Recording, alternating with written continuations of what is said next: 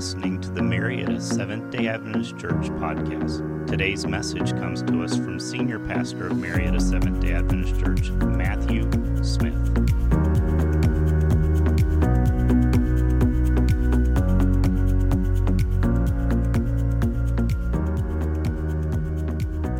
This week we're uh, transitioning from the New Testament back to the Old Testament. We spent uh, four or five weeks, I guess four weeks, in Philippians listening to Paul. But this week we're changing it up. We're going to the Old Testament to look at a song, a psalm that David writes. And i have been praying that people, uh, that God speak to your heart this morning. Uh, now, before we even dive in, I'm going to give a little bit of a, a, a disclaimer, if you will. Every sermon I've ever preached is like a giant net that you throw out and you hope to catch lots of people in it.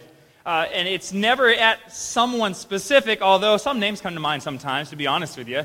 Uh, but it's definitely for lots of different people, like young and old, um, people that are deeply spiritual, people that are surface level spiritual, um, people that are conservative, people that are liberal. And it's a giant net, and you try to get as many people in there that you can. So today, this morning, as we travel through this, uh, this song of David, there's going to be some illustrations in there, some audible is- illustrations that will connect with you, and some of them won't. In fact, some of these illustrations might even offend you. So if you are offended this morning by certain illustrations and they don't connect with you, think of the giant net that's being thrown to reach as many people as possible, to crack open hearts so the Holy Spirit can speak to you. Are you with me? All right, disclaimer done. Now we're going to pray. Heavenly Father, this morning as we, as we open your word, may you speak clearly to our hearts. May we know you better at the end of this time together. God, we love you. In Jesus' name, amen. Most of us in this room know what this is. What is it, somebody? Most people have Facebook, but the real question is, and I'd like to see uh, you raise your hands because it'll make me feel better about getting old. Um, how many of you had a MySpace page? Come on. Bold. I love it. There's like eight of us. This is great. Ah, some people were kind of like half raising their hand a little bit. Oh. MySpace. I was a late adopter to it because I'm like this core value of authenticity doesn't allow me to be like, yeah, let's have these fake relationships online somewhere. I want it face to face. And so I was super anti MySpace for a while until peer pressure set in.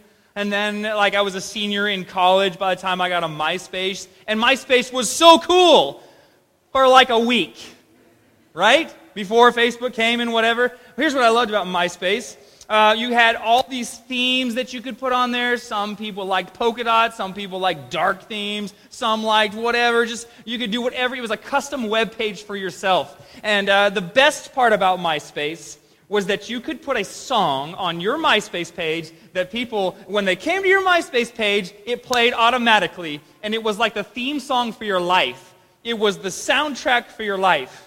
It represented you, who you are, and what was going on in your life because it, depending on your mood, you could change that song anytime you wanted. A lot of us, and Carrie Harlan, I just I thought of you this week as we were talking about MySpace because you had one, right? Okay, thank you. And, and, I just thought that you would understand this. That if you, if you, if you got in a, a happy mood, you might put on some Britney Spears or maybe some Backstreet Boys. If you were really feeling kind of edgy, you might put some Ace of Base on there. Somebody out there? Anybody? Nobody knows what Ace of Base is. You didn't want to admit it in church. Yeah, that's what it is. Okay, I know. Um, but if your mood changed and you got depressed or sad, you might go a little darker and put some Linkin Park on there or maybe some Creed. Whoa, that'll take you back. First service, somebody came up and they said, Hey, thanks for a trip through the 90s, Pastor Matt. Those were good years. What was cool about MySpace is that a couple clicks and you could change who you were with a song. You could change the soundtrack to your life in just a couple of clicks. This morning, if you could listen to the soundtrack of your life, what would it sound like? Which artists and musicians would be in your life playlist?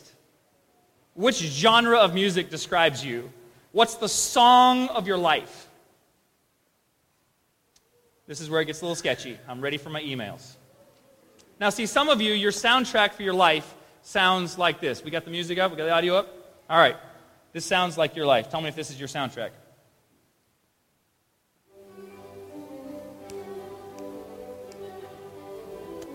like a Bach concerto, the Brandenburg concerto, just smooth sailing right through life, no problems, just happiness. Is that anybody?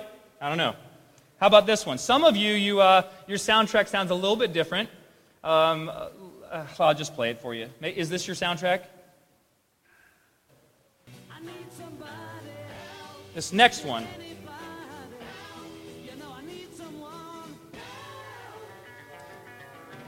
This next one is the soundtrack to Pastor Luke and my life. At least we aspire to this. Now, you won't know this song unless you've ever been to a Hawks game when they win, or if you listen to Ludacris, which hopefully is none of you. And if you don't understand the words to this song, this is not for you. Cause all I do, all I, all I, all I, all I do is win, win, win, no matter what. I'm gonna get fired today. oh. Now, some of you, and this is just mean, some of you, this is the soundtrack to your life through the lens of Celine Dion.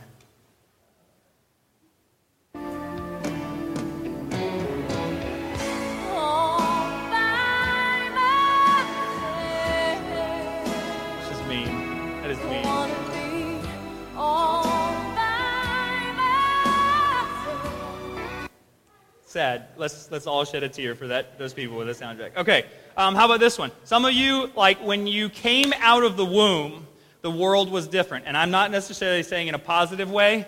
Uh, you're just that unique person. Maybe you just never felt like you fit in. Um, maybe this is the soundtrack to your life. This is how you entered the world. Like if you can't understand the words, it's not for you. Yes enough of Miley Cyrus for the day. Um, some of you, um, maybe you uh, have just been through so much in life struggles, drama, you name it. It's, a, it's over and over again. So, this is your life soundtrack.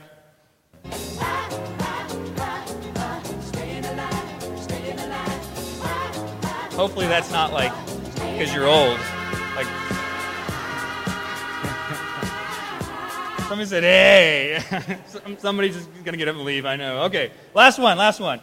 Some of you, your daily theme song sounds like this. Because you had a bad day, you take one down, you sing a sad song just to turn it around. You had a bad day every day. Whatever the song soundtrack for your life is, the question is can it ever change? Is it like a MySpace click click and you change the song, it changes your life? Does the soundtrack to your life ever change? And more importantly, can it ever be the song that God wants to sing in your heart and your life about what He's doing and what He will do, what He has done, and, and how He's a part of your life now? This morning, we're going to look at a song. In fact, I invite you to open your Bible with me to Psalm chapter 40. So it's a song, it's a psalm of David. In fact, I like the book of Psalms, it's pretty rich. Uh, David, King David, he writes most of these psalms, and it's like a diary of his life.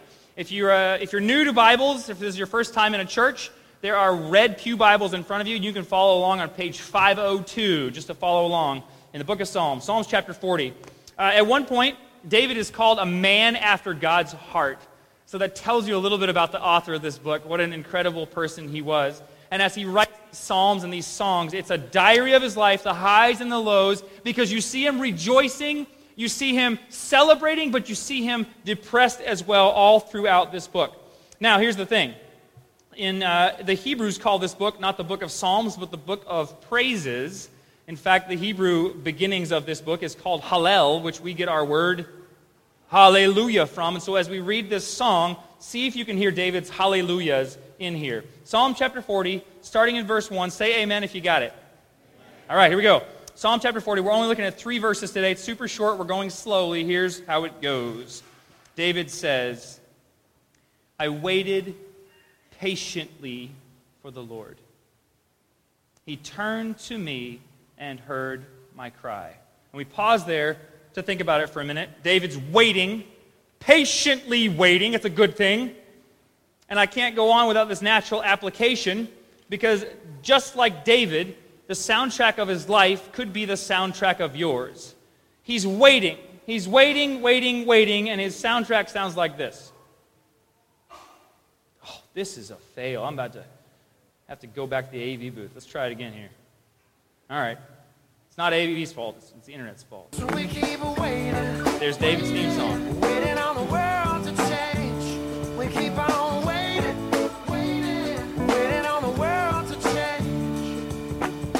That your theme song this morning? Waiting for a job? Waiting for a spouse, somebody? Waiting for a diagnosis? Waiting for an answer? Any answer? Waiting for the pain to go away? Just waiting, waiting, waiting patiently on God to move in your life. There's someone in our church that is incredibly courageous as she waits. We talked about her this morning in prayer. Here's a picture of her. This is Sharon Tomlinson. What an awesome, beautiful person. She doesn't look like that anymore because she's 42 pounds lighter as she's fought cancer over the last year or so. Uh, I, I've visited with her, connected with her. I talked to her on Thursday. She got diagnosed with cancer uh, about a year ago, and just after that, her mom dies. Just two weeks ago, her dad dies. Just Wednesday, her brother dies. And I think, how much more can she take? She's lost 42 pounds because she has no appetite. F- eating food is a chore. She said that every time she puts food in her mouth, it tastes like metal because of the chemotherapy running through her body. Uh, she, she is waiting. She's waiting to see what the doctors will say. She's waiting to see what's going to happen with her body. She's waiting to see where the devil's going to attack next. And even though she's courageous and even though she trusts God, her, her, she just waits. As we talked, I said, Sharon, and I had tears streaming out my face, and I could hear uh, tears in her voice too. And I said, Sharon, this isn't from God. That's not the God that I know. He doesn't do this thing to people. It's Satan. Satan hates God, and if he can't get at God directly, he'll get at God through the ones that God loves the most, and so he's attacking you in every way that he can. And she says, I know, Pastor, but I'm tired of waiting, waiting to see what's going to happen.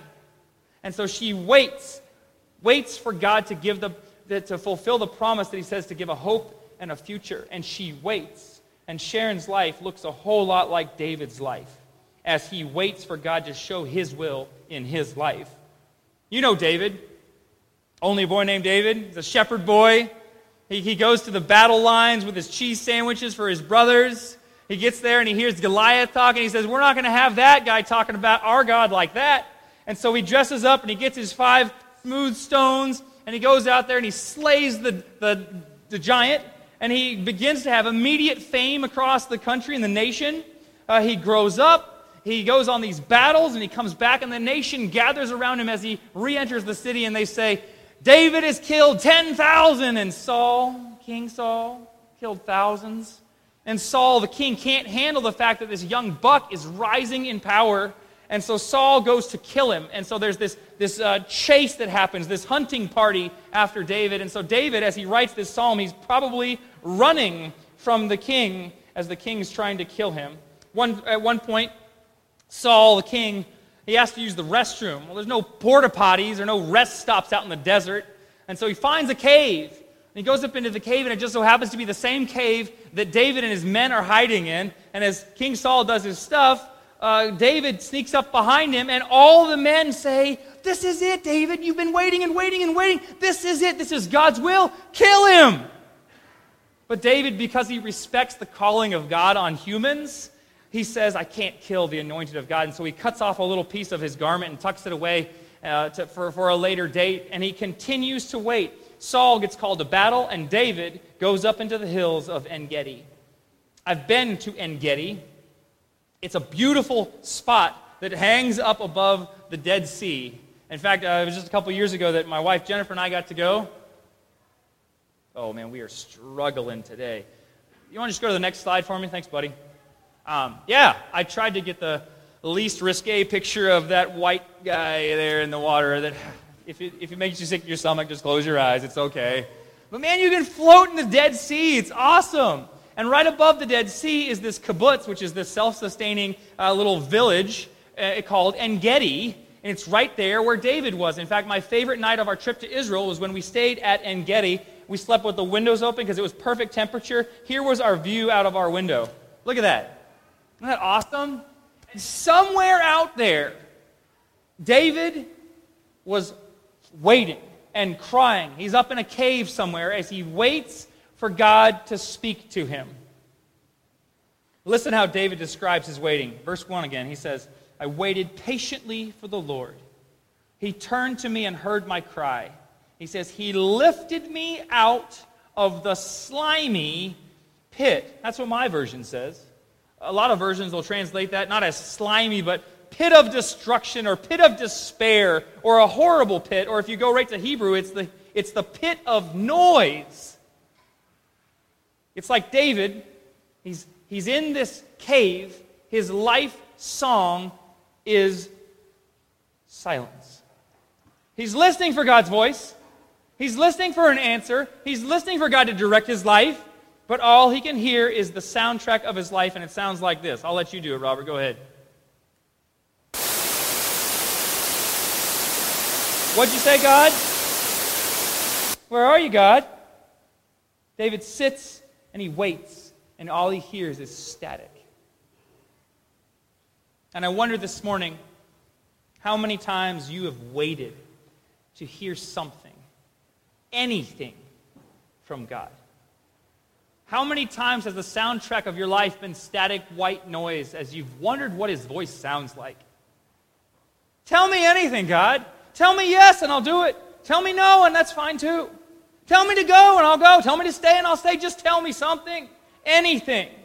How long have you waited and listened to static white noise when it comes to hearing God's voice? And I believe that it's those times where you don't hear anything that you have to look at others' stories and other people's experiences and to see what they've heard from God that gives you strength and courage to know that God's there even if it doesn't feel like it. Here's David's experience. Hebrew, or Psalm 40, verse 1 and 2. I waited patiently for the Lord. He turned to me and heard my cry.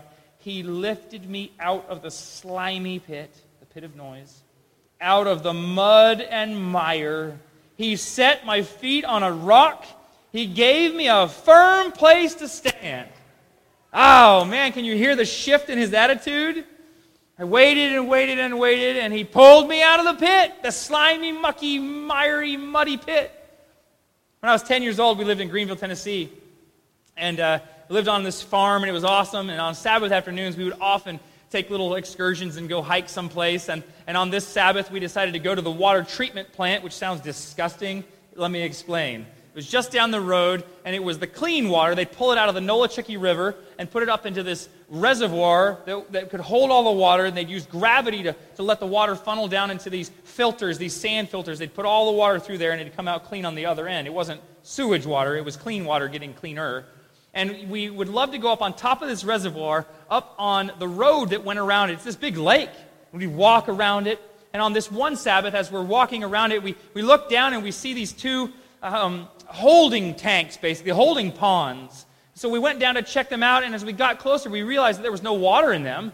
It was just a dried, crusty surface of mud, just dry as the desert, cracked open.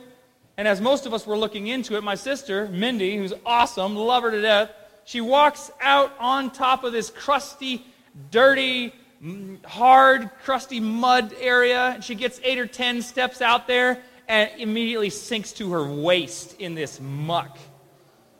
And after the family laughed at her for a while, we tried to help her, but what are you going to do? You can't walk out there to help her. You just kind of encourage her from the sidelines. You can do it. Try wiggling a little more. And so she wiggled and climbed and just tried to get out. And after a few minutes of struggling, she got a leg out. But there wasn't a shoe on her foot anymore, and she wasn't going back for it.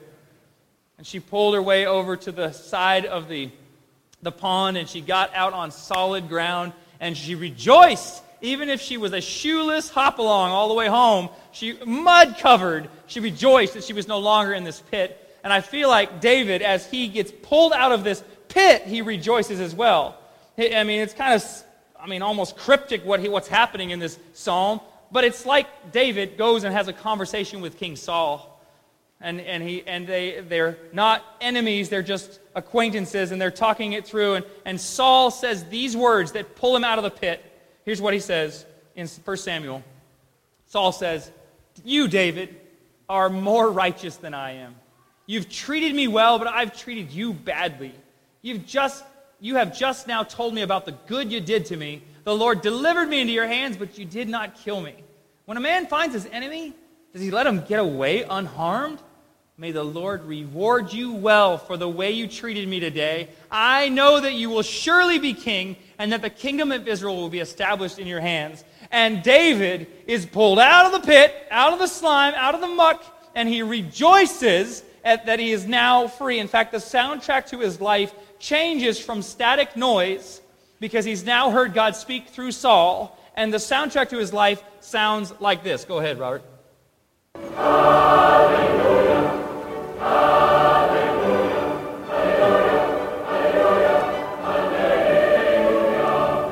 David even records the song change as he says in verse 3.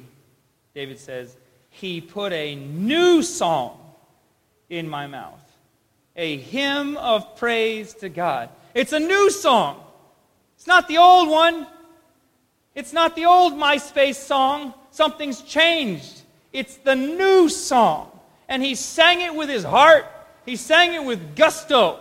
He sang it with everything that he had because God had put a new song in his mouth, a new song for him to sing that came straight from the throne room of heaven. This morning you walked in here with a soundtrack of your life playing. What song was it?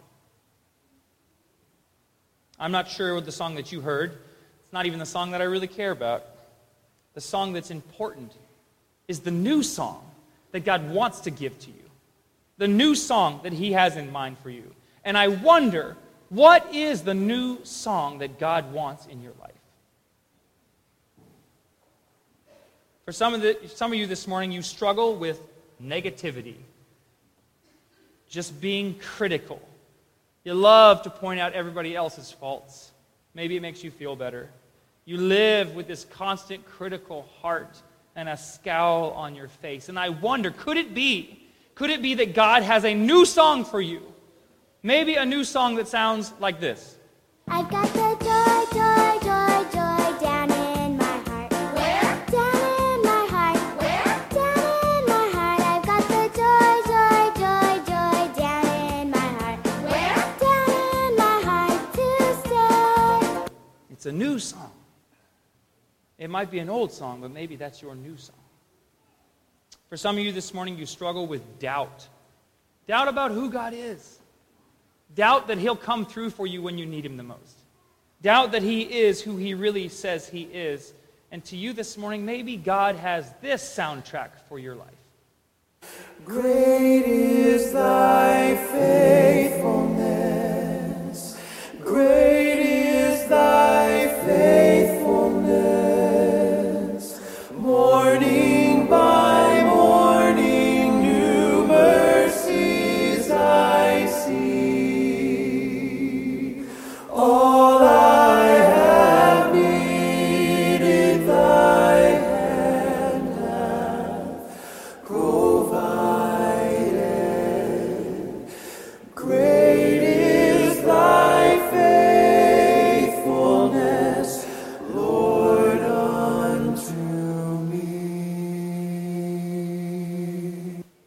Song. For some of you this morning, you're hurting. You've experienced pain or loss or frustration. Maybe you're at your wits' end and you're ready to hang up the towel. And for you, maybe God's new song sounds like this. It is well,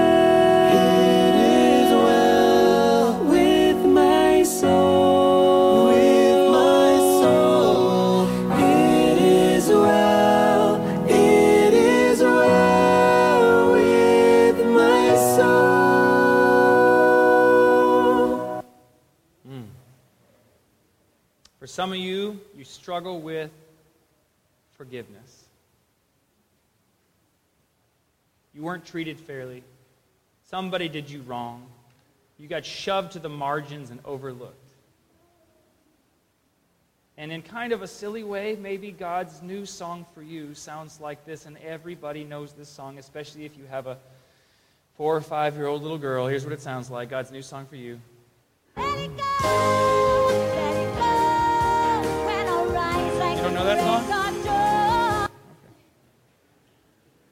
Was a good song. I guess that didn't apply to anyone. All right. Let's keep moving. The psalmist says this in Psalm, uh, which psalm is it? 96. It says this. He says, Sing to the Lord a new song. What's the song that God has for you? The new song that He wants you to sing. The new song that He gives you that supersedes all the other songs that you think may be your soundtrack in your life. What's that song for you this morning? I'm going to pray for you as we, as we close. In first service, I invited everyone to come up, uh, those that wanted a new song. I'm not going to do that today. I'm going to let you stay in your seats, but I want to pray for each of you this morning. Heavenly Father, we're praising you for being a God that knows us better than we know ourselves. We're praising you for being a God that always has a song that you want to give us. And so I pray for each person here this morning. May you help us know the soundtrack of our lives that you have for us. And may we sing your song with great gusto. May we praise you for who you are and what you're doing in us. God, we love you, and we can't wait to see you. In Jesus' name.